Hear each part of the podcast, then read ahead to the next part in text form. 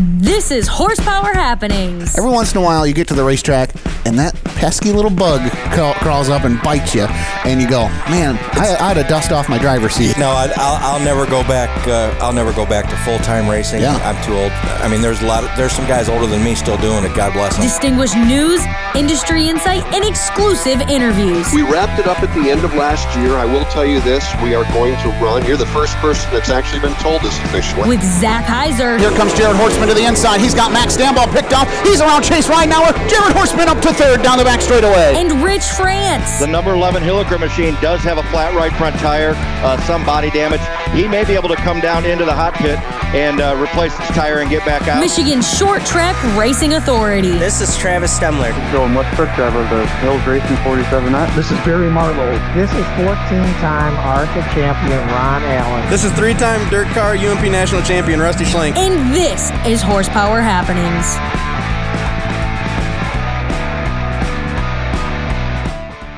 Good evening, race fans. Welcome in to Horsepower Happenings on a Monday. Hopefully, uh, if you're listening down in the southern part of the state, you have your power back and your phones are charged, and everything's going to be fine. It's going to be fine. Everything's fine.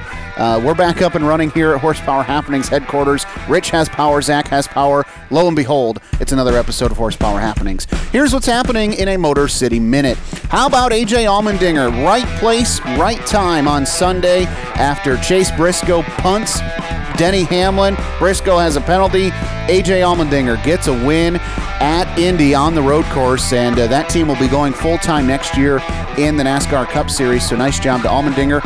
And also going full time next year, one of the drivers that everybody's been watching in late model racing. He finally got a start in the Xfinity Series this year, picked up an Xfinity Series win at Martinsville. Josh Berry is going full time Xfinity Series racing in 2022. I know there's a lot of folks excited about that. So good luck to him. He'll be with, of course, Junior Motorsports. How about some local things in the Motor City Minute? Jeff Rea beat out AJ Ward and an IMCA modified feature win at Thunderbird. Thunderbird, good show for those guys. And I want to send a shout out to my buddy Jeremy Pearson. He gave us a plug. He gives us a plug every week, and I was finally there to be with uh, Jeremy. Jeremy's a nice guy, a really good announcer, and uh, Jeremy, nice job. Always a pleasure. Thanks for listening.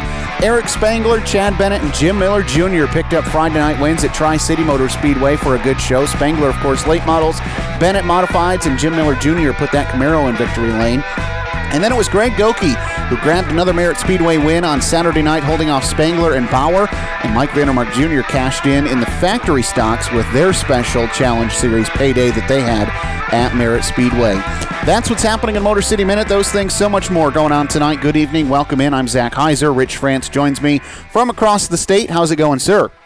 Oh, I, I am so glad. I've never. It's never been a Monday where I've been so glad to see you because the warning when when I went to DTE's Energy outing map, they told me Tuesday. Yeah, and I said we have a problem. Yeah, for sure. And consumers had us uh, not coming on until late Sunday night, so I was a little worried about that. And uh, for those who missed it, man, the lower part of Michigan got absolutely railed on uh, what was that Thursday morning? Uh, storm just swept through the bottom part of the state. One of the top ten consumers energy reported one of the top 10 worst storms for their company. So if that gives you any indication of how it was, but we're back, we're ready to go. A lot of race teams uh, operated without power this weekend, and uh, so we're glad to be back with you. A lot of news to go over, and uh, for the second week in a row, uh, sad to start things off with a couple of uh, sad notes from the racing industry. A guy that I had a chance to work alongside of briefly when uh, the American Ethanol Tours would go to Berlin, George Keane, passed away last week. Uh, he'd been fighting some, some health issues for a little while, a short stint in the hospital uh, before he passed away, and it was unfortunate to hear of George passing. He was a great ambassador for the sport. So many stories going up on social media about him, and uh, our thoughts and prayers are with his family and, and Rich. Unfortunately, George, not the only one that was lost from the last time that we did an episode. Yeah, Zach. Um, Ralph Warning, former owner and operator at the Galesburg Speedway, uh, passed away unexpectedly last Tuesday.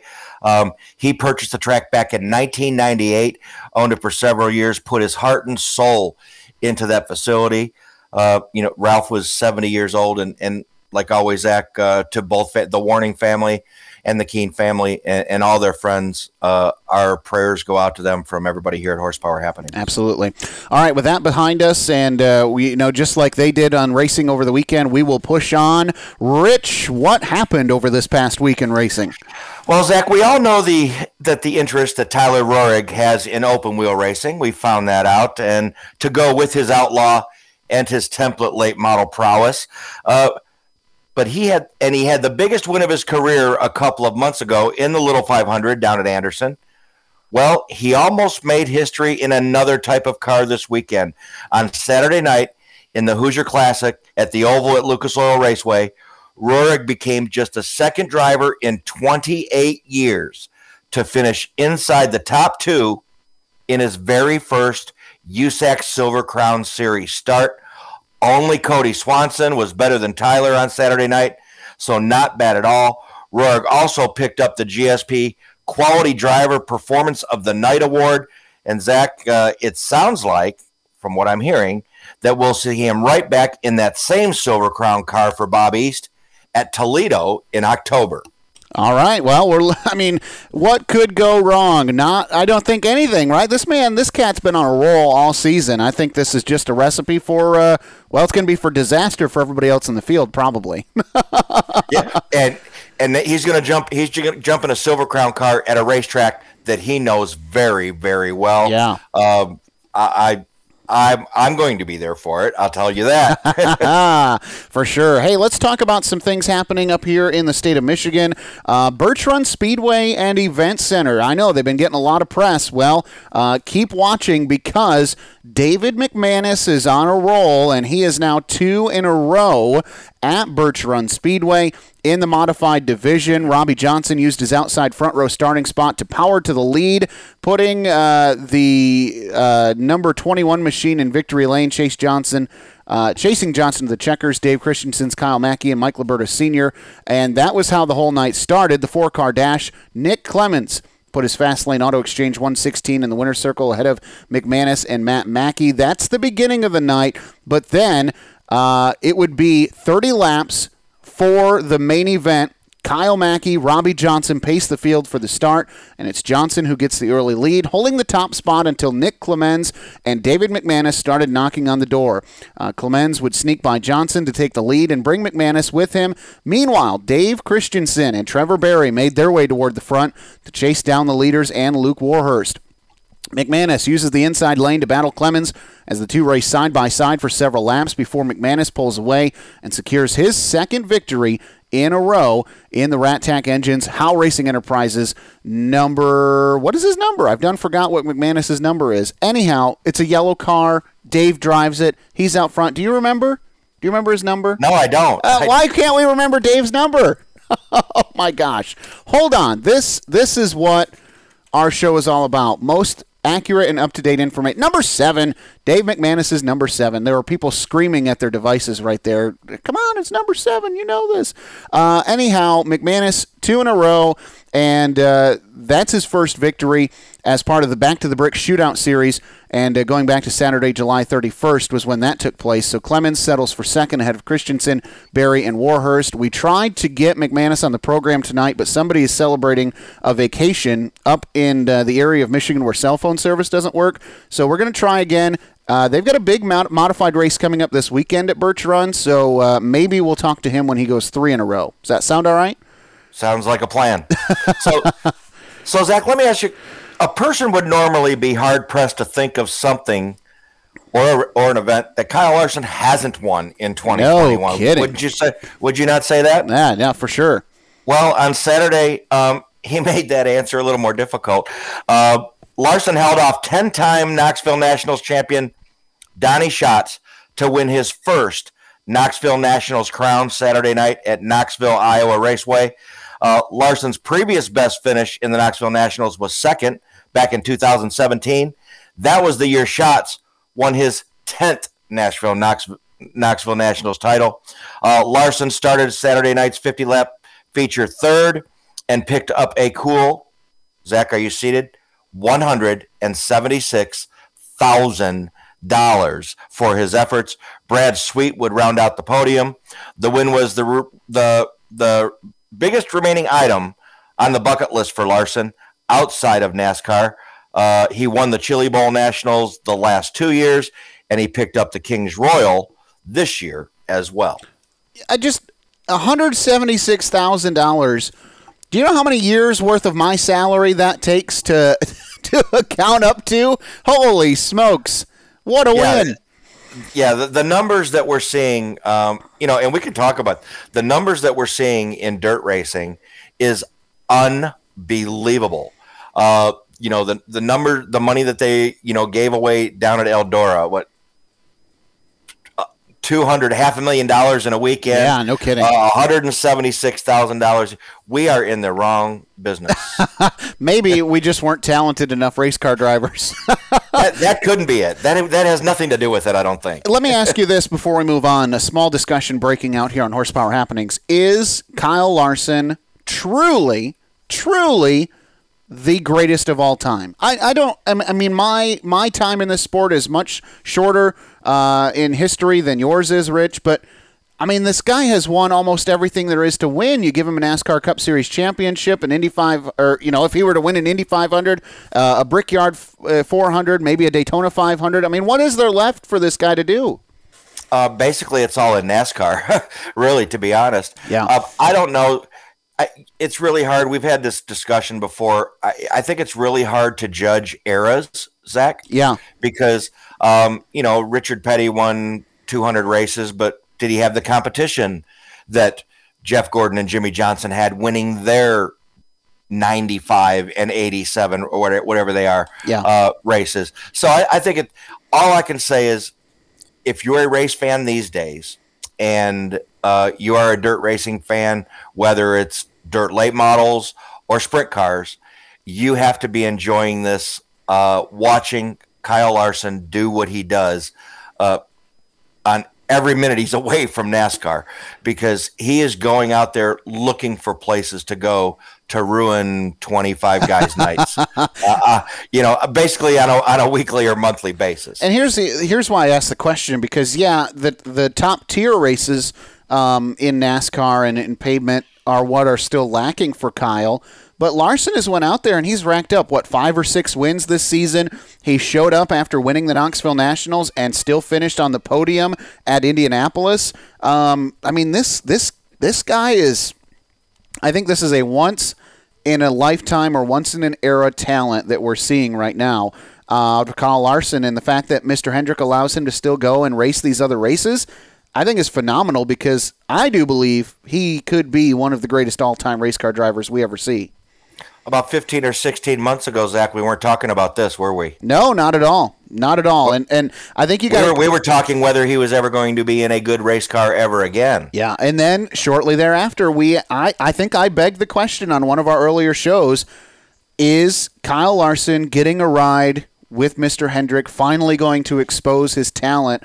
And I think we're getting that answer, Rich France. He, well, it's not just that. I mean, he's driving some really good dirt late models and the best sprint cars around as well. So, um, yeah, it, it's not all Kyle Larson. He he's not jumping in somebody's beat up old street stock and that, that's you know just, just ha- the fenders are hanging off of it. Um, he, he's jumping in quality equipment and he is really showing it off. I mean, he's doing this is uh, you know I, I don't know that we've ever seen a season in short track racing for whatever it is like he's having. Um, every big race, if he's there, just chalk it up. Chalk it up. you know. Yeah, just put it. How do you bet against Kyle Larson this year? And the answer is you don't. You don't. You don't. You don't. Let's go on to some other stuff happening locally. Chase Ridenauer, Danny Sams led the field to the green flag Friday night at Hartford Speedway ahead of 25 laps around the big racetrack. Ridenauer found a home out front for the first five rotations before fourth starting Ryan Rule caught the 2016 series champion. The pair swapped the lead four times before the caution came out with 16 laps to go when Keith Sheffer Jr., Levi Portinga, and Ryan Coniam all got together in turns three and four. On the restart, Rule picked up right where he left off, opening up a lead over Ridenauer, but was quickly slowed again a pair of times. RJ Payne spun in turn three, and then it was slowed again when Nick Hall lost a left rear tire coming to the green. With 15 laps to go, Rule set the pace again out front. Ridenauer easily in second as the battle waged for third. Rich, this was a big moment. Sams holding on to the third spot. Points leader Max Stambaugh, coming from ninth, wanted that position. The pair exchanged slide jobs and crossovers for two laps, with the biggest moment of the race coming off of turn four. Sam's front bumper made contact with the tail tank of Stambaugh. Stambaugh pointed directly to the infield, but he gathered it back up, and they both raced back into turn number one. Uh, and the, the race just continued for third. Neither one of them missed a beat. Then a caution came out, the final one of the night. With nine laps to go, Jetman spun in turn two in front of the entire field. Everybody missed him. And the final restart, the first two positions remained unchanged. Rule, Ridenauer out front. Stambaugh lost the third spot to Dustin Daggett. He'd finish fourth, and Greg Dahlman would round out the top five. So that's night number one. That's Friday night. Then Saturday, Phil Gressman and Chase Ridenauer bring the field to the green flag for what was one of the fastest GLSS shows of the season and, if not, in history. For the second straight appearance at Thunderbird Raceway, the event went from green to checkered with not one caution flag. The time on the stopwatch from the drop of the green, Rich France, six minutes and just, I think, nine seconds or six seconds. Get out of Dodge. Six minutes, tw- 25 laps. However, Wow. it wasn't straightforward. A lot of action filled the speedway for those six minutes. Gressman jumped out to the early lead ahead of Ridenauer, but the story of the race was the drive out of the wily veteran Greg Dahlman. Rolling from the ninth spot, Dahlman took sixth by the time the field raced to the backstretch. As that was happening, Rule was tracking down Gressman as the leaders raced into the back markers. Gressman and Rule worked to navigate the lap cars. Dahlman continued to use the extreme bottom of the racetrack to work his way to the front. And then Dahlman took the two for one deal on Rule and Gressman to get out front with just 11 laps to go, and he never looked back to grab the win. Rule brought it home in second. Sams got by Gressman for third. Phil would finish in fourth, and Lyndon Jones rounded out the top five. Now, we're only going to address this just because, unless you were there, you probably don't know. Max Stambaugh not on the property Saturday night. He went into the weekend with an 11 point points lead, went into Thunderbird Saturday with a 5 point points lead, and ended up not being at Thunderbird uh, for the show. Now, allegedly, uh, what had happened was there was an altercation in the pits involving Stambaugh and uh, also involving Marshall Campbell, allegedly. And uh, the end result of that was Stambaugh loading up and heading for the house uh, as to not have to deal with any of the uh, the overspill of that. Now, it all happened early in the day before GLSS officials and before Thunderbird officials arrived to the racetrack. Um, so details are a little touch and go and are a lot hearsay. Um, but we do know Max has released a statement on his Facebook page if you want to go check that out. We aren't going to read it to you here tonight, but uh, that's kind of what is happening. If you're wondering where was Stambaugh in the mix of all this, uh, it appears as though his run for a GLSS championship may be over. That's shocking, Zach. Um, yeah, and, and and that's unfortunate when it's, I, and I guess it's never good if, if there's a confrontation, but not even anything on the racetrack. Yeah. uh, where where something happened. So, um, yeah, we sure don't want to comment on it without knowing the whole truth. That's for sure. But uh, yeah, obviously, um, you know, either he made the decision or somebody made it for him that um, he was not to compete that night for whatever happened.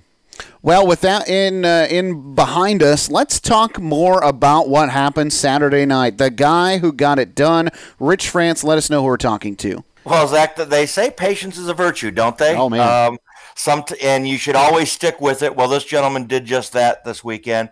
Uh, picked up his first win in two years and a couple days uh, with the Great Lakes Super Sprints at Thunderbird this weekend, and he came from deep in the field to do it.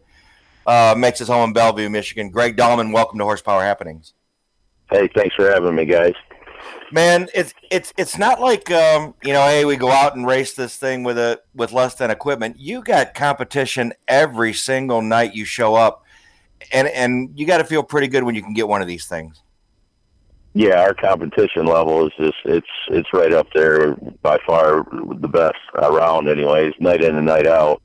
Um, I mean, you get the likes of Max, you know, Max Stambaugh and and uh, you know Ryan Rule's rolling really good right now. I mean, these guys, it's it's tough. It's just round about tough, night in and night out. And to that point, it's funny that Rich, I didn't know Rich was going to lead off with this, but that was one of the first things that you said in Victory Lane when I got a chance to talk to you was, uh, man, with the competition I run against, it ain't easy anymore. And uh, what were what were kind of the emotions going through for you Saturday? I mean, you've been struggling for the last two years. I don't think that's a secret, and and you know it. You've been struggling, and so the, just the way that you won this race and and the fashion in which you got it done. What was that emotion like for you in Victory Lane?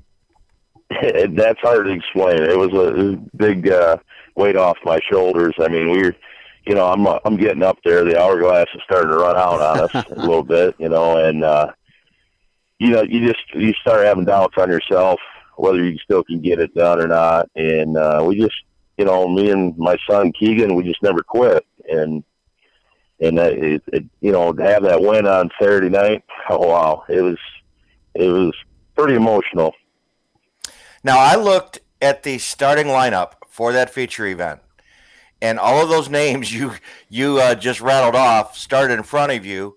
Not to mention on your heels, you got Dustin Daggett, um, and you're coming from ninth to do it. How? What was your confidence level at that point?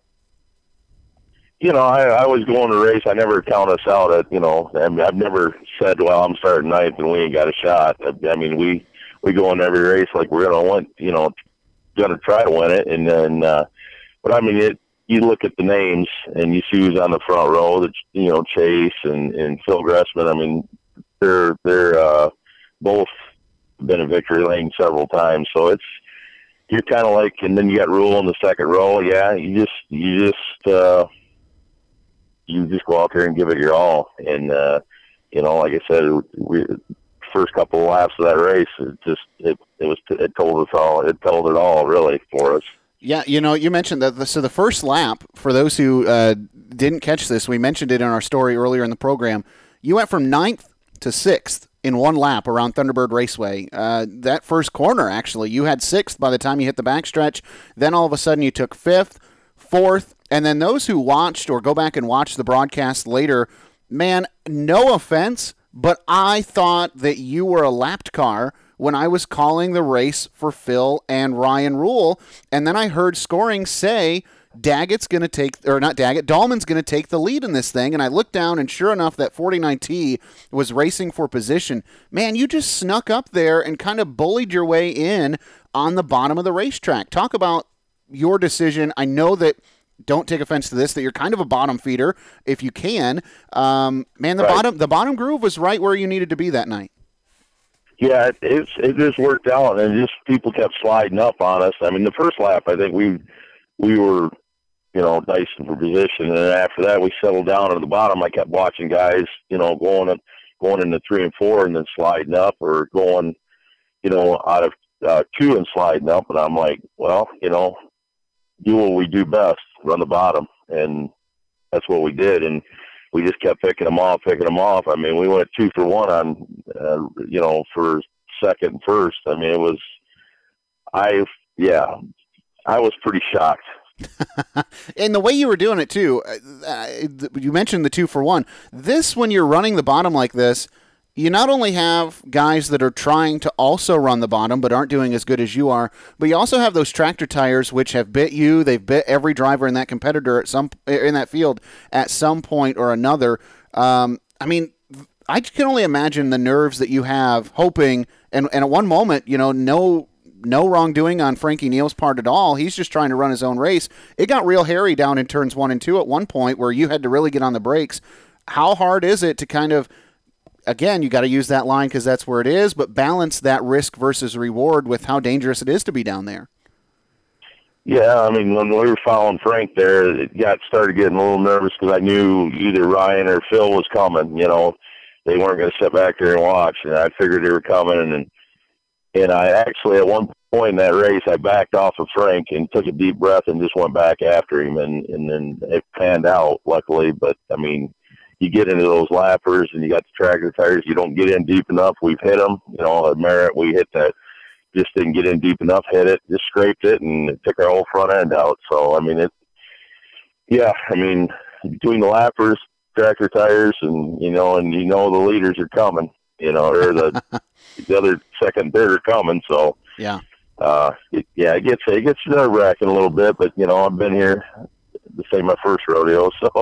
So 20, 23 years is what I have in the notebook for you as far as time behind a sprint car. And uh, in those years, obviously, you've learned how to do a lot of things. How difficult is it? Obvi- you know, as we mentioned, you like to run the bottom, but how hard is it when other guys are sailing it in up top and kind of reverse diamond, I guess, the corner, starting from the top, hitting the apex at the bottom and blowing it off at the at the exit as well. How hard is it to just keep that sprint car tied to the bottom, methodically work your way around the corner, and stay in that moisture on the inside. Is it hard, or is it something that you have mastered? Yeah, I mean, I, to be honest with you, I learned. Uh, I raced down to Fremont four tenths for a whole summer and learned a lot from a guy down there named Dale Blaney. He's he's a he, yeah. he's no slouch, and uh, he taught me how to run the bottom quite a bit. And uh, and I learned a lot that whole summer. And we I just have carried it on. And as far as them guys buzzing in and up on top of you, you just like Rich said at the beginning of the show, patience. You just got to be patient up there. You can't, you know, you got to run your race basically, and don't worry about what's above you, you know, and and go after it. Do you prefer that? I mean, or or when you go to a track like I ninety six, Greg, and you know you're going to be up top, you know it's going to be fast. Um, is, that different for you? And and do you prefer the shorter tracks where you can maybe use your skills and run the bottom more? Yeah, I we're getting more and more comfortable of running the top. I mean, we ran the top more this year than probably years in past. I mean, it, we're getting the car set up, you know, a lot better for it for me, anyways. And and uh, I'm getting more comfortable. Like at 96, we're running the top, and you know, if we have to, and you know, if I have to go down to the bottom, which we're trying to make it, you know, where the car can go anywhere. So it's it's it's getting better look for the novice fan or maybe for somebody who's just trying to get under the helmet of that 49T, what is the difference for you? I mean, what leads you to the bottom more times than not, or, or what has uh, what has set that precedent, or what changes your mind when you can decide to go to the top? I mean, what is your mindset as a driver, and when you and your son are setting that car up? Well, we kind of watch the track and just see where everything's going. We usually know, like when we go to I ninety six, it's usually up on top. I mean, it, it. I mean, most you look at the races, most of them's done up top, and so we just kind of we kind of set it up for both, you know, ways. If we have to run the top, we go to the top. You know, we don't tighten it up so much, and but uh, usually there's some nights where we just say do what we do best and go after it. So that's what we do talk to um, you know to the race fans that are listening to, to the program and you know we talk about the big names that that everybody expects to see up front and and that you expect to on any given night show up in victory lane. But you know i mean it's been a couple years for you obviously. You make it. Brad lamberson picks up his first win ever this year. I mean th- this this um, great lakes super sprint series i mean it's tough top to bottom. You may not you don't know who's going to win on any given night do you no, no, and it's like you get all of us together. Like when Jared Horstman's up, he got Max up, and uh, uh, you know, I mean, we got Danny Sam's young gun coming up. Uh, Lyndon Jones is running real well. I mean, like I said earlier in the broadcast, that uh, the rules on a roll. Dustin's there. I mean, you got you got eight to ten guys easily on a good night to just go after it, and you know, there's and the Scheffler Scheffler kids coming. I mean, you got a lot of young guns coming up now. It's it's it's not as easy. You guys are making it tough on us veterans. I mean, so ten year or uh, two years. I'm sorry, two years and some change. What what has kept you going? Um, I know last year was a COVID year, so it was a short season with GLSS, um, and you know this year not so short. A really packed schedule, a really aggressive uh, schedule, and some tough racetracks to go to. What has kept you and your son, I guess, knowing that you can go out there and get a win at any moment? Uh, we just, I, I mean, we've had some tough the last two years. It's been tough. Beginning of the season was really tough for us, and you know, and I get to the point, you know, you ask, you start asking him. You know, I asked him, and you know, is it still fun for you? I mean, you know, you go to the track and you get beat down there at the beginning of the year. We're getting beat down pretty good, and then. Uh, and he didn't want to quit. I don't quit, so basically I raised him good because neither one of us want to quit. So I mean, uh, we got that no quit attitude, and just keep going. And and what I always told him is that if we quit, we'll never figure out what we're doing wrong. So, For sure. And over those 23 years, I'm sure you've had slumps before, right? I mean, you've gone through this before where uh, you just you have some trouble, and not to be forgotten, you had some health issues in there as well, where you as a driver weren't 100. percent So I think you got to look at that too. Yeah, we do. We do. Like last year was a COVID year and kind of you know short year on us. Plus, my health wasn't that good last year. And, but you know, like I said, you can't make excuses up for it. So you know, I mean, you gotta you gotta take the beat downs and I guess that's what makes you tough. So what? Sorry, Rich. So what is next for you? I guess, and maybe this is where you were going, uh, Rich. If not, we can come back to you. Eh, we got 23 years in on you now. I'm going to say it again and keep making you feel old, uh, and then you're going to probably put me in a headlock next time you see me. But what what is next for you, man? I mean, this has been a, a, storied career already. Everybody knows who you are. Everybody knows Greg Dahlman. That 49, the yellow car is iconic. Do you have anything left that you want to do? Um, I mean, there's a few shows, bigger shows I want to win at, and you know, and keep going. I guess. Um, Listen, I'm not trying to uh, push you toward that R word at all either. I just am curious. Yeah. Well, you know, there are you know, you know a lot of great sprint car drivers that have raced well past their years that you are. So I'm just curious. Yeah, I still want to. I mean, I still want a GLSS title. I mean, that's what we've been trying to shoot for.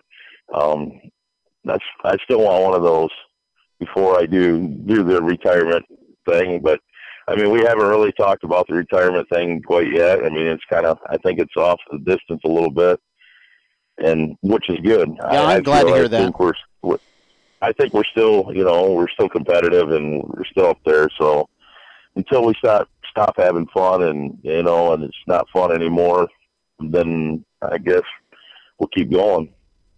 You know, Greg, it's it's kind of funny. Um, it, Zach and I have talked about this somehow, and I don't know why it happens, but we have this incredible karma on horsepower happenings, right? So I'm going to go out on a limb and say it's not going to be two years. You might get another one before we see winter in 2021.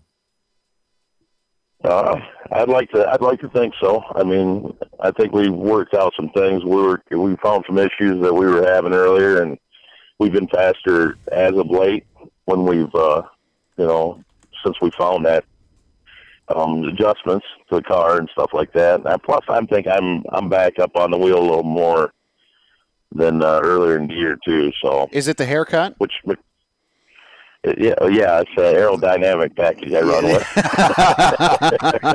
well, eh, when when you look at the schedule for the rest of the season, you know I, I'm right there with Rich. I think you got a pretty good shot. We go back to I 96 for two more.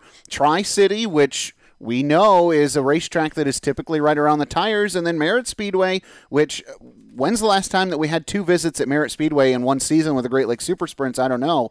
But that's where we're going to wrap things up this season. Another short track where last time we were there, it was around the bottom. That might play right into your favor. Are you circling those last two races? Yeah, we got our eye on them pretty good. I mean, Tri City was pretty good the last time we were there. I mean, it, I mean, and then I seen uh, the Merritt's put some clay down. So I mean, it give it a little more track. I mean, last time we were at Merritt, it was pretty grippy. I mean, actually Dustin got the the middle groove working pretty good there at the end. I mean, we were in the infield watching after we hit the tires. yeah, for sure. so I mean, but it, you know, I think uh, yeah, those two those last two we got an eye on, anyways. Now I got to ask you, we are in a little bit of a break now. So our last race was Saturday. We don't get back to it until Labor Day weekend. So we do have two weeks here. Are you going to do anything, or are you just going to make sure that that car is 100% right as we head toward the uh, the finale here? Um, we're probably just going to make sure go through things and make sure things are right. I mean, and just regroup and kind of be ready for the last four races of the season, and you know, make sure we got all of our ducks in a row because I mean, we just we got uh, well, I mean, we got equipment to spare, but I mean, we're rolling so good we don't want to destroy what we got and by the way, the win put you into fifth in the Great Lakes Super Sprint Series point standings. So uh, you would need some luck on your side to get a championship this year. But you know what? Yep. To be able to uh, to be able to have another top five in the Great Lakes Super Sprints point standings, that's going to be at least a, a, some some form of a feather in the cap. Yeah, we're rallying a little bit. We fell back earlier in the year. I don't know if we went seventh, eighth, seventh or eighth, and uh, um, you know, and work their way back up. Well, man, uh, thanks so much for being on the show tonight. I know that uh, this was a really popular win. It's been fun to kind of look on your social media and see everybody. And uh, you know, there's a there's a picture that I'm going to post this week as we promote this show. Folks can look for it of you and uh, Keegan, and you guys are in victory lane. And the smiles, man, I don't think I've ever seen smiles so big. Um, so I, I'm just I'm happy for you guys, and I hope that you guys ride this high for a long time.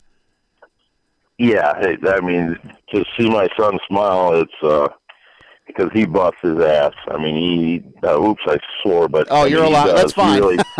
hey, you dropped the S word in victory lane, okay? So I mean, it doesn't get much. I mean, there's only one more step above that as far as the FCC is concerned. So you're fine. Yeah, yeah. I mean, he, he did bust his ass for me for me, and he works hard. They, night in and night out, and uh, you know he's he's totally dedicated. And you know, I quit racing if he doesn't take over the wheel. I mean, it's it's it's going to be interesting to see who who picks him up or where he goes because they're going to get a hell of a crew guy. Is he doing all the? I mean, you guys obviously talk about the driver. You, as the driver, say what you need and, and what the car is doing. But is he your crew chief? I mean, is he the one that's making the calls, or are you still teaching him what needs to be changed when you're feeling something? What is that relationship like at the racetrack?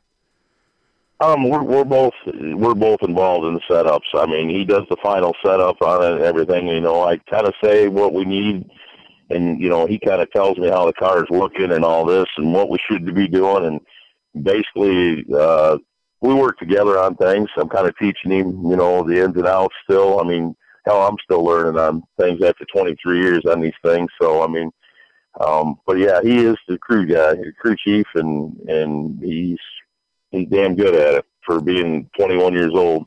For sure. Well, it's a great family picture. I can't wait for uh, for it to hit social media because it is really a cool shot of you guys. And uh, man, it, and it really is. I want to make sure I pause on this.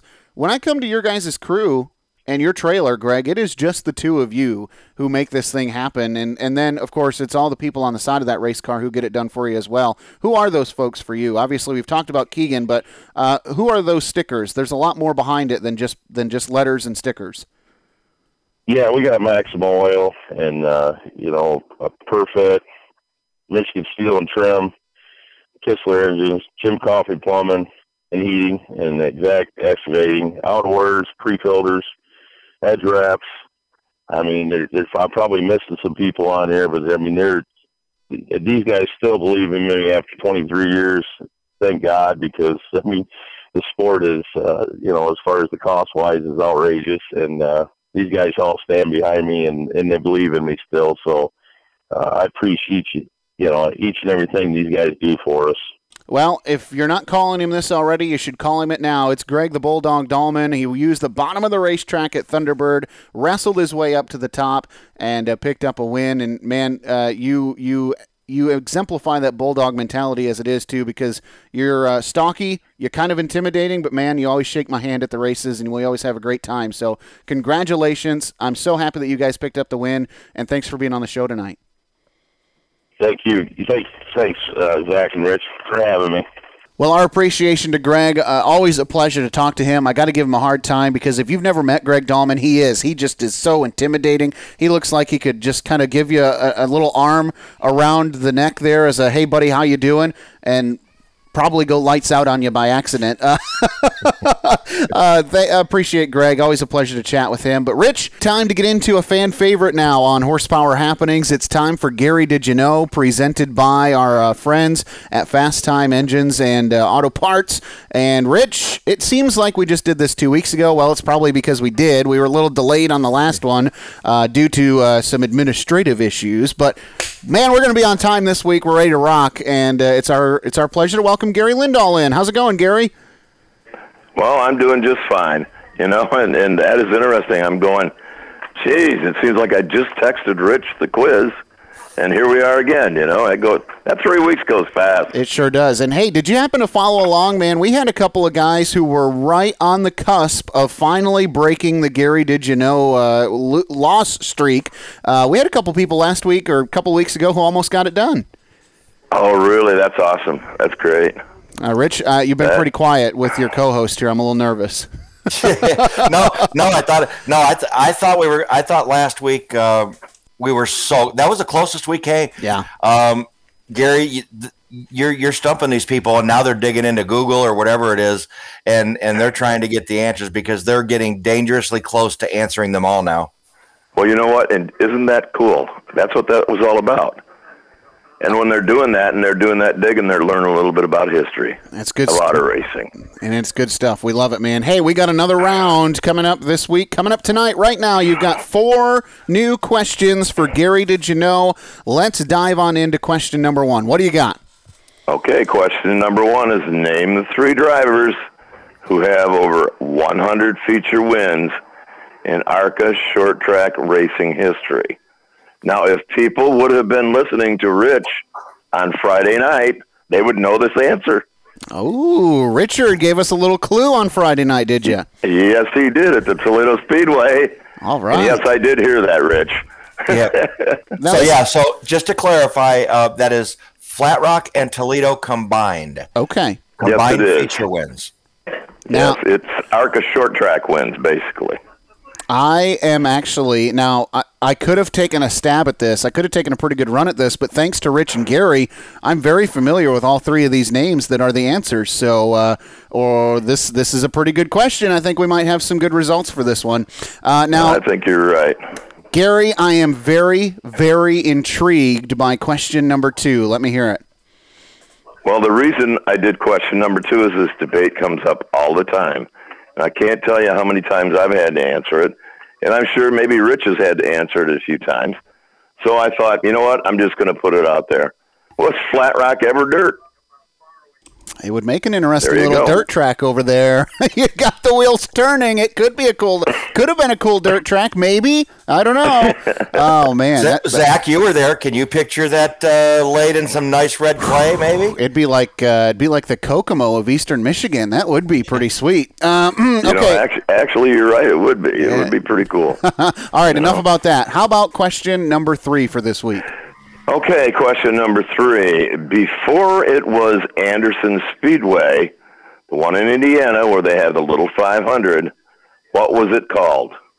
Also, of course, the home of the Red Redbud 400 for our Fender yes. friends. Uh, this is always it was fun. called some, something else before Anderson Speedway. I love the history of names, Gary, and I'm sure you've seen uh, a lot of tracks go through name changes over the years. Uh, oh man, this is pretty cool. Sure have. All right, and I and I can tell you, Zach. Yeah, go ahead. When I saw this one, zero chance. Oh, I had no idea. No idea. Never, this would be this is a Google question. okay, it is. This, this, is a Google question because the only one that knows this, I think, off the top of their head, if you don't live in Indiana or you don't live in Auburn or Angola, Gary, oh, Gary's the only one that knows this for sure. All right, fourth and final question this week, Gary. Let us have it. Uh, okay. Ron Laban raced these, and what was his favorite number? All right, so that is interesting. What huh? what is the division that he ran, and what was his favorite number? Is that right? Basically, what division did he run, and what was his favorite number? Okay.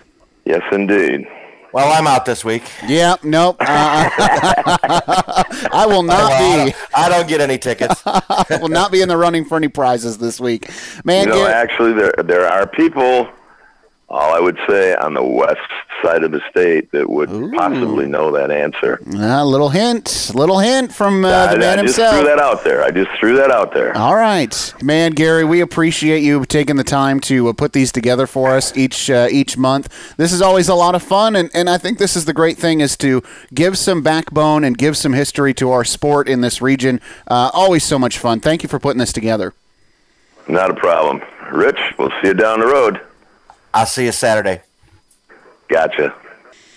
And that's Gary, did you know, for this month of August. And of course, it's brought to you by our friends at Fast Time Race Engines. Do you think we could get Gary to do a quiz about uh, about our buddy? Um, uh, oh, no, I just forgot his name. Say it. Say it for me. Clayton Smith. Clayton, for our buddy Clayton. We need to have a, a, a question specific to our buddy Clayton. Yeah, I don't. I don't know. Um, Gary's been around a while, but he's been a you know Clayton's a, a Canadian feller, you know, so Yeah. he would have for years, for years he raced over on the other side of the border, and uh, you know we got to see him. He he went up to the Woodtick and raced. Yeah. Uh, last weekend, so he, he's starting to race a little bit more over here in Michigan. But I think the whole thing was is he couldn't get back across the border No kidding. Yeah. during the absolutely. pandemic. So uh, I, I think he reduced his racing a little bit. And uh, but uh, no, uh, we got to thank Clayton and Christine with uh, Fast Time Racing Engines and Parts uh, for jumping on board with us here at Horsepower Happenings and sponsoring Gary. Did you know it's a cool deal? Check them out, fasttimeracing.com, and uh, they are available on Facebook as well. Or give them a call, 734 947 1600. Fast Time Race Engines and Parts, bringing you, as Rich said, Gary, did you know? Time to roll into interview number two. And Rich, this is a guy that you had a chance to watch go to Victory Lane this weekend. Yeah, I sure did, Zach. You know, he's he's making his first appearance on the program too. That's always nice. Um, he was your 2014 Outlaw Super Late Model Champion at Flat Rock. Uh, picked up his first win in quite a while. A kind of a theme to tonight. Earlier this season, uh, but as of late, he is on fire. He picked up his third consecutive feature win, fourth on the season on Saturday night. Uh, the role he is on, we had to bring him on the show. Out of Belleville, Michigan, Steve Cronoway Jr. Welcome to Horsepower Happenings. Thanks for having me. Man, um, let's let's start back before the last three weeks. Um, I was down there in Victory Lane with you when you won earlier in the year, and we talked. And um, you know, you got a little bit of emotional. Where'd that come from? Because um, it's not like you hadn't won features before, but it'd been a while. Yeah, I mean, when when you go that long, uh, a lot of things have changed in life, and um, six years went by, I think, uh, to be exact. And you know, I have I've won as a dad, but never won as uh, like a father, I guess you should say. You know, um, my boys are eight years old. I have twin boys, Austin and Brody, that are eight, and my youngest son, Cameron, who's four and just being able to win in front of them, uh, yeah, it, it tears you up just thinking about it, and and that stuff right there is going through your head, you know, all the time. When you when you're a father, you don't stop thinking about them, even though you're doing other things. And I grew up in the sport with, you know, as a kid in the garage with my dad, So just and that's all I ever known is racing. So having them there, that was the uh, the where the emotions, strictly just that. I mean, I'd love to get out of the car every time and be thrilled and happy, but uh, doing it in front of my kids that hadn't seen me perform the way that I expect myself to perform uh, up until this year, uh, that's where that emotion came from. Well, and that was exactly what I was going to say. Is just to perfectly connect those dots. You said it had been about six years since you'd picked up a feature win, and uh, if my math serves me right, the Twins would have not been quite old enough to probably have an honest memory of that. Now they are, and uh, as a father myself, I can only imagine what that must have felt like, and and to know that now that memory is ingrained in their brain. That yep, my dad can get to victory lane at Flat Rock Speedway. I've seen it. I've been there, and uh, not only once, but man, now you're on a roll this season. How fun is that? Uh, it's been a wave, man. It's just a, a wave of emotions this year. Um, our first win, we set the track record for 50 laps, So you know, you sit back there and you're like, oh, it's early in the season, but man, I, I we can do this. And then you go a few races and fall outside of the top five a couple times and have a poor run in the Joy Fair uh, 100, and now you're sitting back there, you know, thinking, oh man, what did I do wrong or what didn't I do uh, to get the performance? And then all of a sudden the changes and you hit on something and all those hours that you put in in the garage, you know, overthinking things probably most of the time. Um, whether it's a spring change or uh, just moving some some weight around the, the car or adding a new part that you might think works better. Uh, that type of stuff, you fall onto something and all of a sudden the car reacts. And when that happened, you're like, man, I can't let this go. So the role that we're on right now is like, don't touch anything and take it back to the track and make minor changes when when you know to, to adjust to the temperatures of the track, which Flat Rock is very temperamental. And Rich, you probably know uh, just as well as anybody else that you could be really good in practice, and the sun starts going down, and then all of a sudden you don't have the same car that you had uh, when it was about 10 degrees hotter. So uh, we're very blessed and lucky that we uh, have fallen upon such a, a good handling car that we really haven't had to adjust uh, the past few weeks um, based on the the struggles with getting tires right now. Uh, we're all in a in a situation where we're just doing everything we can to go out there and have the the fun of racing uh, and being able to do what we love to do on Saturday night uh, because of the pandemic that we're coming out of. And it, it has been a struggle, and I don't know if it's suited me better than it has some of the other guys, uh, but it, it definitely looks that way. Um, you you start having different size tires rolling out that uh, we don't normally put on the car, and then all of a sudden everybody's handling different, and it just seems like my car has picked up on it, and uh, we're going with it. I mean, we really don't touch it until uh, we don't want to tune ourselves out, in other words. So we don't touch it until we start getting past, I guess. Now, Steve, I gotta, I gotta talk. We had Brian Bergakker on the show after, after his win in the Stanley Memorial 150, and this was mm-hmm. before you started your run, your three week run, mm-hmm. and you were one of the names that he was concerned about. Um, I saw how good your car was there. How disappointing was that for you that you had problems? Oh, it's it still is biting away at me. Um, I've only had a few good runs in the longer races at uh, Flat Rock, and that bothers me. Um, to to know that we probably needed to put some different parts on to avoid that. Um, kind of really, that's like my fault. Uh, so we kind of brought it on our own we knew we had a little bit of a problem, but it has been going fine with this fan belt situation. We didn't have like a glaring problem of why.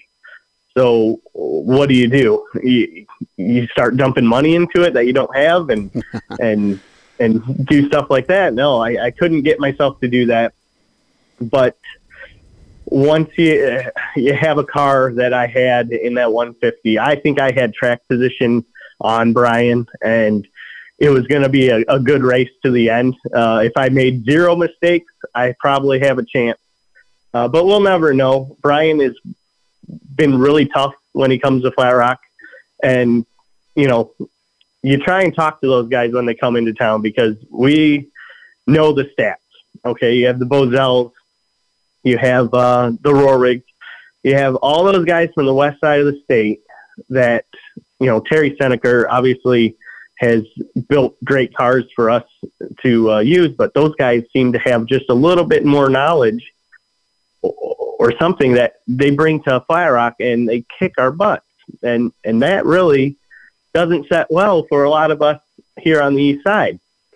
So to know that uh, we might have had a chance, that makes us feel really good. And the past three weeks has kind of shown me that you know it wasn't a fluke. you did have what you thought you had, and you know would have loved to have had that back if uh, we if we only would have known what we needed to replace back then. Maybe it would have turned out a little bit different. But you know, another thing you, that I was getting to the point is when those guys come over, you start talking to them and you take just little bits of information that they they say, and they might not even know they're saying it, but they they do talk, and you like talking to them, and you get talking about setups and stuff like that, and and that's kind of what I did. It took a long time to figure out exactly what they were saying, but I've concentrated on that, and I'm not really going to tell you guys what I'm concentrating on just yet.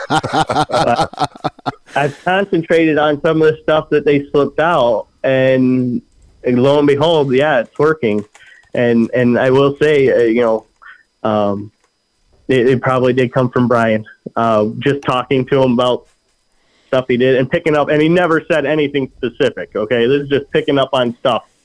Uh, and and probably overthinking of it because I, I drive a truck for a living and I don't really have anybody sitting there to talk to. So you, you just are thinking constantly of what else I can do, uh, or what else somebody might have said, or what else somebody's trying and you just think on it and think on it. And there's a lot of us that do the same job, and I'm sure we all are doing the same thing when we're driving, thinking about what we can do to go faster. And and I have to uh, kind of give credit to those guys coming over and beating up on us to my success recently just because it makes you work so much harder. What's the mindset now when you roll into Flat Rock? Four on the season is my understanding, three in a row, as we've talked about for you. Um, I mean, are you at this point, as good as you've been running this last month or so, when that first time happens that you don't end up in victory lane, but maybe it is a third place, fourth place, fifth place finish? I mean, how do you gauge your success still? Because I think at some point, reasonably, right? We all know you can't win them all. Um, so, wh- how do you gauge your success going forward now? Well, I, I think there's uh, two ways of looking at it. I mean, obviously, we're really confident when we come to the track um, because of the success we've had. But we don't want to be too overconfident because it is a strong field. Okay, um, you have Harold uh, Fair Jr. Uh, he's probably going to be in the Hall of Fame if he's not already, and that guy is spot on normally when he comes to the track. Uh, been fast uh, races not only in Michigan but Ohio Florida back in the day when they ran ASA, uh, they would travel around and and beat up on everybody. So you have guys like that that you have to to really worry about. You have all of our regulars, Justin Schroeder, uh, my best friend. We're business partners, and um, you know, to try and keep that friendship and the competitive level is like almost like another job because you don't want to do anything to upset each other. And we've been in that in the past and we've gotten through it. So I'm thinking we can get through anything. But you have all these guys. Have Pelletier, um, Giovanni. Um, I'm sure I'm leaving somebody out that deserves a Stan Yee. Uh, and we have this uh, Connor, this kid that is right there every week. It seems like um, pressuring us, and I hope he's he's learning as much as uh, he can because he's going to be really good here in the future. If not it could be next week. But uh, to get back to your question, you know, gauging my success, um, you know, I'm I feel more like the last couple weeks prior to last week was maybe a little bit of luck just because cautions fell at the right time. Uh, the track I think is getting wore out a little bit because the outside groove is not as uh, grippy as it used to be. Um, I can get to guys' quarter panels and doors, but it seems like I have to settle back in and and go at it again a few laps later and just hope that they make a mistake. But then the caution comes out, and now okay, now I'm next to you, so now I have a, a fair chance uh, of of trying to get by. And that seems like if you look at the videos, that's the last few races. That's where I've capitalized on those cautions. So um, gauging my success, I don't think I'm any better than the top five guys out there. I think that we've capitalized on a lot of things. I think my car's um, had speed later in the race that some of the other guys might have fallen off. And gauging my success if we do uh, end up on a third or fourth or fifth place finish. You know, I don't think that's anything to to be ashamed of. Our field is really close. I mean, the top ten cars are under a tenth of a second off in qualifying, and I've always said you kind of need to be two tenths faster than anybody to pass them at Flat Rock, Yeah. unless you want to go bonsaiing underneath them. So what are you going to do? Here's my question: What are you going to do if the rest of the field decides to call up uh, Brian Bergakker this week and uh, just chat? Maybe offer to buy him a beverage, take him out to dinner, and just see what conversation brings up. I don't think Brian's going to give up the information uh, freely. Um, I, I think you really have to have the mindset of of opening up your mind and, and saying, "Hey, you weren't right with the way you were doing things," um, and then you got to go apply it and put the hard work in. So. I don't know. Uh, it's probably more than just a week's worth of uh, a night talking on the phone isn't going to do it. Uh, you're going to have to really think a lot harder into it. Um, I've been watching Formula One more this year than I have in previous years as a sports fan, and, and I think the Netflix series uh, Drive to Survive was what got me a little bit hooked on it um, during the pandemic, and just opening your mind to different ways of, of thinking about how the car is supposed to work is is really you're going to have to open up your mind and, and go a little deeper than just getting a setup because we're all sold the same setup and it's how you can apply it is what's really where everybody's uh, making their gains you know everybody's it's just metal. Everybody's got the same metal and most of us have the same parts bolted onto that metal. And it's just how you can apply it and make it suit your driving style.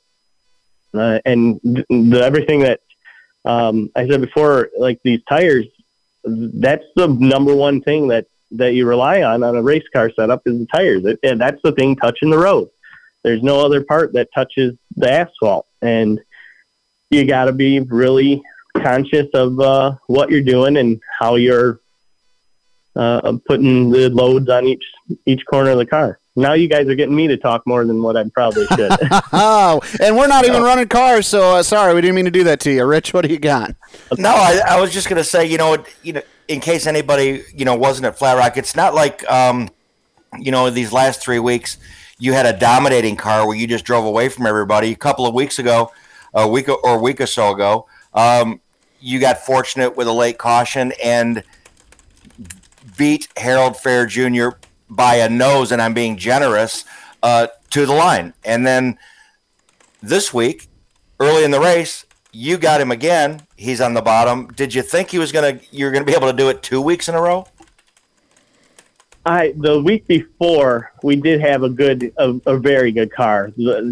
Just you don't have you- I'm not two tenths faster than these guys. We're really close, and uh, I keyed up the radio on that first caution uh, at lap. I think it was 43, and I go, you know, my dad's my spotter. Um, we're pretty much the only two on the radio that are talking. Henry's sitting back there for other information, but um, you know, I'm keyed up the radio. I said, you know, whatever happens here, if we end up third, this is an awesome race. I mean, I was trying outside, inside, all over the the back of the uh, Pelletier, and I'm like, he didn't make any mistake, and I I can't just go in there bonsai and and crash him to get out of the way because I felt like I was faster and I might have been able to track down Harold. Um, but still, tracking down and passing is two different things. And then you get the cautions, and then you all of a sudden I'm in second, and I'm on the outside of them for the, the seven laps that we had.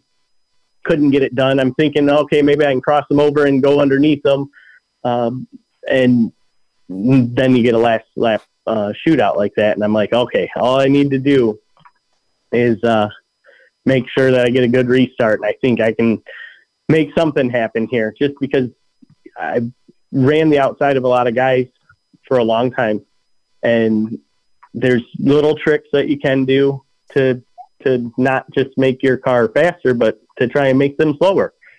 And and I knew in my mind what I needed to do, and and from previous races with Harold, um, I kind of had an idea of what he was going to do. So we made that all work, and that was great. And that was what was so exciting about that race was I felt like we stole one. And you don't get to do that at Flat Rock very often. Um, you don't get to get a, a one lap shootout for the win when you didn't even lead a lap like some of these NASCAR guys do. You know, the NASCAR's uh, series, they, they seem to have a lot more green, white, checkered finishes uh, to make it exciting. And, uh, you know, the race last week, we set fast time finally, and it's been a long time since I've done that. Uh, and then to roll a one on the die, and it's one plus two, one dice plus two uh, was the inversion. So to get to start third after setting fast time, I'm really feeling like I have a good car. And then to complex things a little bit, we had a little smoke coming out the exhaust, and now I'm worried about that. Oh no no but, no! It was Steve. Steve, it wasn't a little smoke. I was I was starting to get concerned for you that you were going to make it to the end. Yeah, I, I heard that. And I think the guys were just keeping it quiet on the radio, so I didn't worry about it because we knew we had a really good uh, car that was handling well and they probably didn't want me to be concentrating concentrating on the smoke that was coming out. And we think we have that problem diagnosed, and we're in the middle of trying to fix it. It's always uh, a guessing game when it comes to internal parts of an engine. And uh, I have the greatest support that anybody could with Henry and Gina Giles uh, supporting me with their motors um, for the last, I don't know, since 2011. So 10 years now that we've been together. Um, and then Butch Giles before that with my father. Um, you know, that's been a great family, and you know, have that support and him say, you know, we'll take a look at it. If we can't find anything that's glaring at us, then we'll just run it and see what happens. Um, obviously, we made the the 50 laps uh, last week and had the success that we did. And I think when you do that, um, you're willing to take more risks you mentioned your dad a couple of times. I want to ask you about that legacy because um, I had a chance earlier today as we were preparing for this interview to talk to uh, uh, our fearless leader, Scott Menlin, who started his racing career, if you will, as a fan at Flat Rock. And he said, Oh, man, that name is synonymous with Flat Rock. And I've been hearing that name for as long as I can remember, whether it was him or, your, or his dad. Uh, so, talk about kind of that legacy of racing at Flat Rock between you and your dad and how much you know, or, or what it's the what the relationship is like now with you two working together on your racing career. Oh man, I mean, my dad has probably lost more championships by five points than anybody's won, and a lot of people come up to him and, and think that he's a champion of, of Flat Rock Speedway, and the truth is he's not. And and that I don't know if that hurts him at all, or if he wears that on his sleeve or not. I, I don't really know how he deeply feels about it. I know how I would feel about it. I'd be a little disturbed for sure. But um, I think he's super proud that the effects that he's put on me or, or something like that uh, to be able to see the success that I have through him. Uh, with the 2006 season we had in the street stock division, um, heck, we won six races that year. I don't, I don't think I lost in the month of July, but by another nose with uh, Tim Moore. And you know it's special when you can think of the name of the guy that you were actually uh, nose to nose with in one of the races. But you know the success we had in 2006 with the street stock, and then uh, he allowed me to go into his late model, and we won in our second race, uh, second late model race at Flat Rock. I was a feature winner. So, you know, stuff like that, uh, goes to your head. And now all of a sudden, I think I'm probably better than what I was back then. But uh, he reins me in, he keeps me uh, sane. And 2014, we put together a season, won a championship then too. And I, I don't care what anybody says, he is a champion of that track. Um, he's done enough in the I don't know, 35, 40 years that uh, he deserves to be a champion and acknowledged as one, even if he hasn't put uh, everything together. Uh, you know, five points here and there, no matter what happened in the, the season. I think Bill Steinhover uh, gave him one of the awards at a banquet once just because he said he's the most fierce competitor that he has ever raced against, and they they were only like five or fifteen points uh, away. But the legacy that he's left at that track um, is amazing. Uh, some of the stats don't show exactly the success that he's had, but in my eyes, he's he's the best guy that was ever out there. Um, and I think that deep down, he is uh, living that kind of through me. Um, and some of the success that we're having recently has kind of sparked him up a little bit more because we've gone through a lot of bad times. There's always more bad times than there are good. For sure. Uh, when you talk about racing, and I know he's proud of me, and I'm proud of him. Well, man, it's been a lot of fun to get a chance to talk to you and hear the success story for you and your team, and uh, from your dad to your kids to you and everything. Uh, man, it sounds like a real family affair that you guys got going over there uh, in uh, the east part of Michigan. So, uh, a lot of fun to hear, and, and we appreciate you sharing your story tonight. Yeah, definitely. I appreciate you guys giving me the opportunity to put it out there. You know, without uh, my wife Samantha, my kids, um, my mother and father-in-law, they've been great ever since uh, I've introduced them to the sport. They've been there cheering me on since day one. And uh, I mentioned Henry and Gina Giles helping out, all my friends and my sisters, their their uh, brother-in-laws, my mom, my dad, my uncles, my aunts, uh, everybody. It's been such a big family at Flat Rock Speedway. Um, I just we definitely couldn't do it without everybody that's involved, and I'm I'm so blessed that I I just sometimes I'm speechless about it because uh, everybody gives up so much uh, to be able to go out there on Saturday night. I mean, you give up your summers.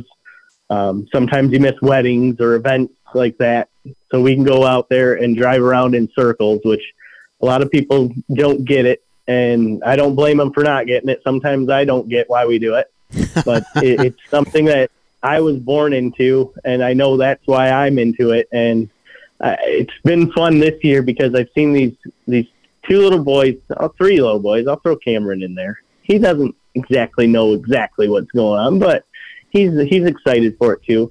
To see the spark and the interest that they have, um, that's probably going to keep me going a few more years than what I probably expected to go. Well, Steve, uh, we appreciate you joining us tonight. Steve Cronenwet Jr., congratulations. Good luck the rest of the way. And who knows, maybe we'll have to bring you on again after another three in a row at Flat Rock Speedway. Well, I certainly hope so. And uh, hopefully, if anybody uh, out there listening wants to see a good show, uh, come on out to Flat Rock Speedway. We'll put one on uh, this weekend for you. It's going to be a, a, nail biter for uh, the championship. I think three, at least three of us have a shot at it. We're just going to see how the cards play out. All right, man. Well, good luck with that. Thanks for joining us on the show. We appreciate it. Thank you. I appreciate you guys' time. A lot of thanks to Steve, uh, Gary, and of course Greg for being on the program tonight. And uh, Rich, man, you want to talk about busy race weeks? This may be, we've said it before, but we'll say it again, maybe one of the busiest weeks in racing in our region. How are we going to split this one up? I have no idea. here, well, let's get this. Let's get to a start because we we we um, have a big decision to make here. Yeah. Uh, and we can't wait till the weekend to make it. Let me let me let me let me help you out. Right in my backyard, they might as well race in the field in my backyard. The Hell Tour starts their final week of the summer right where I started my career.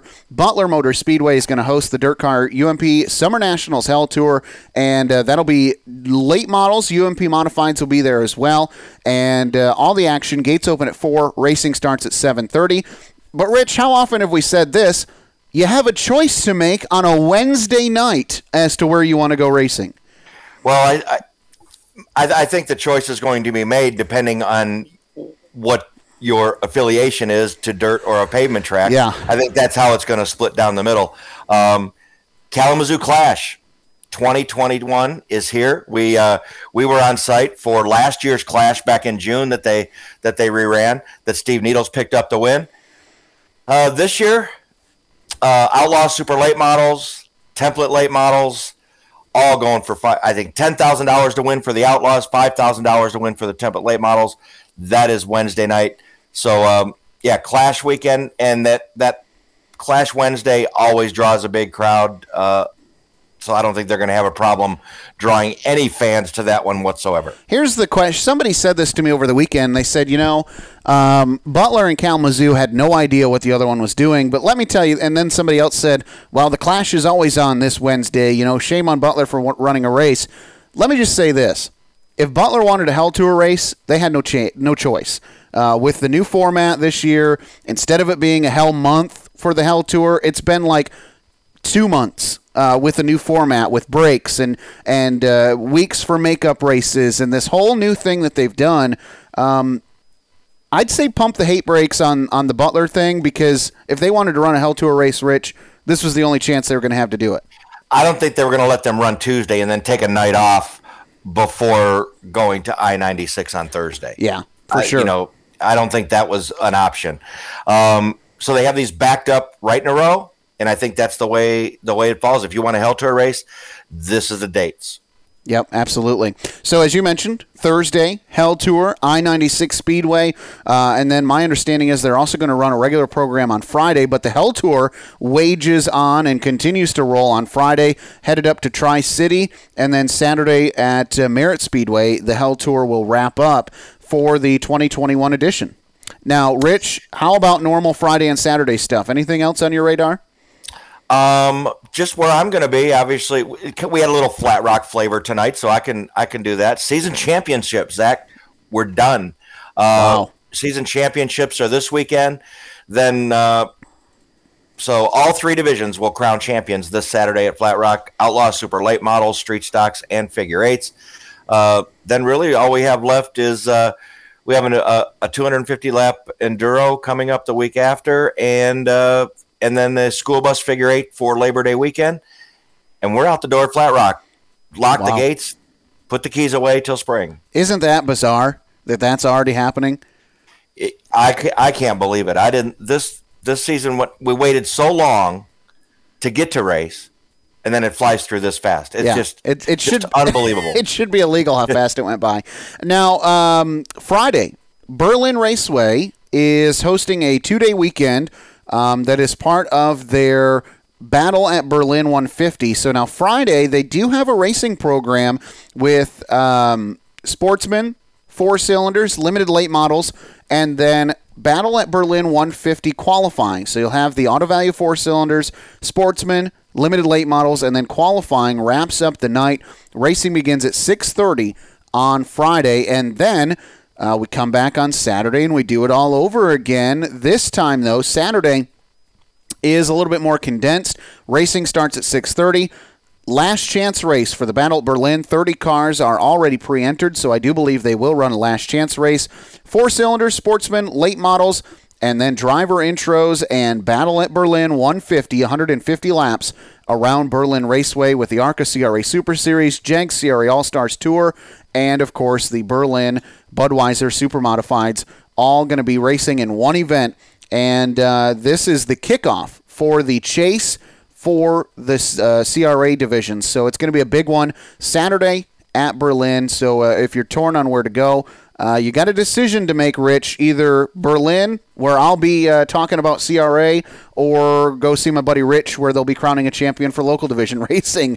Um, so uh, there's some choices to be had this weekend. And then, of course, Hell Tour at Merritt, Tri City Hell Tour there as well. There's a lot of racing going on this weekend, my friend. And Zach, don't forget if you're going back on the pavement, Corrigan Oil, part one of their championships this Friday night. They're going to take two weekends, split up the championships, uh, share that up. So starting Friday night, this Friday, they'll have street stocks, uh, modifieds, uh, outlaw super late models settling their championships this week. Uh, and then we'll get into it. We'll, we'll tease next week. Next week, but uh, so yeah, so a sure. few of the divisions, Spartan, uh, Corrigan Oil Speedway will be honoring and crowning three of their season champions uh, this Friday night. It blows my mind. Absolutely blows my mind that we're talking about season championships already. Uh, but it's August. We go back to school in August in Michigan now, so uh, there's a lot of tracks that don't want to compete with Friday Night Lights and with school activities. So, man, oh man, it just is saddening. But it's also exciting, Rich, because let me just end on a high note. When we start talking about season championship nights, we also start talking about specials and specials season is one of the most exciting. Big money, big races, and we're going to start seeing those in a couple of weeks.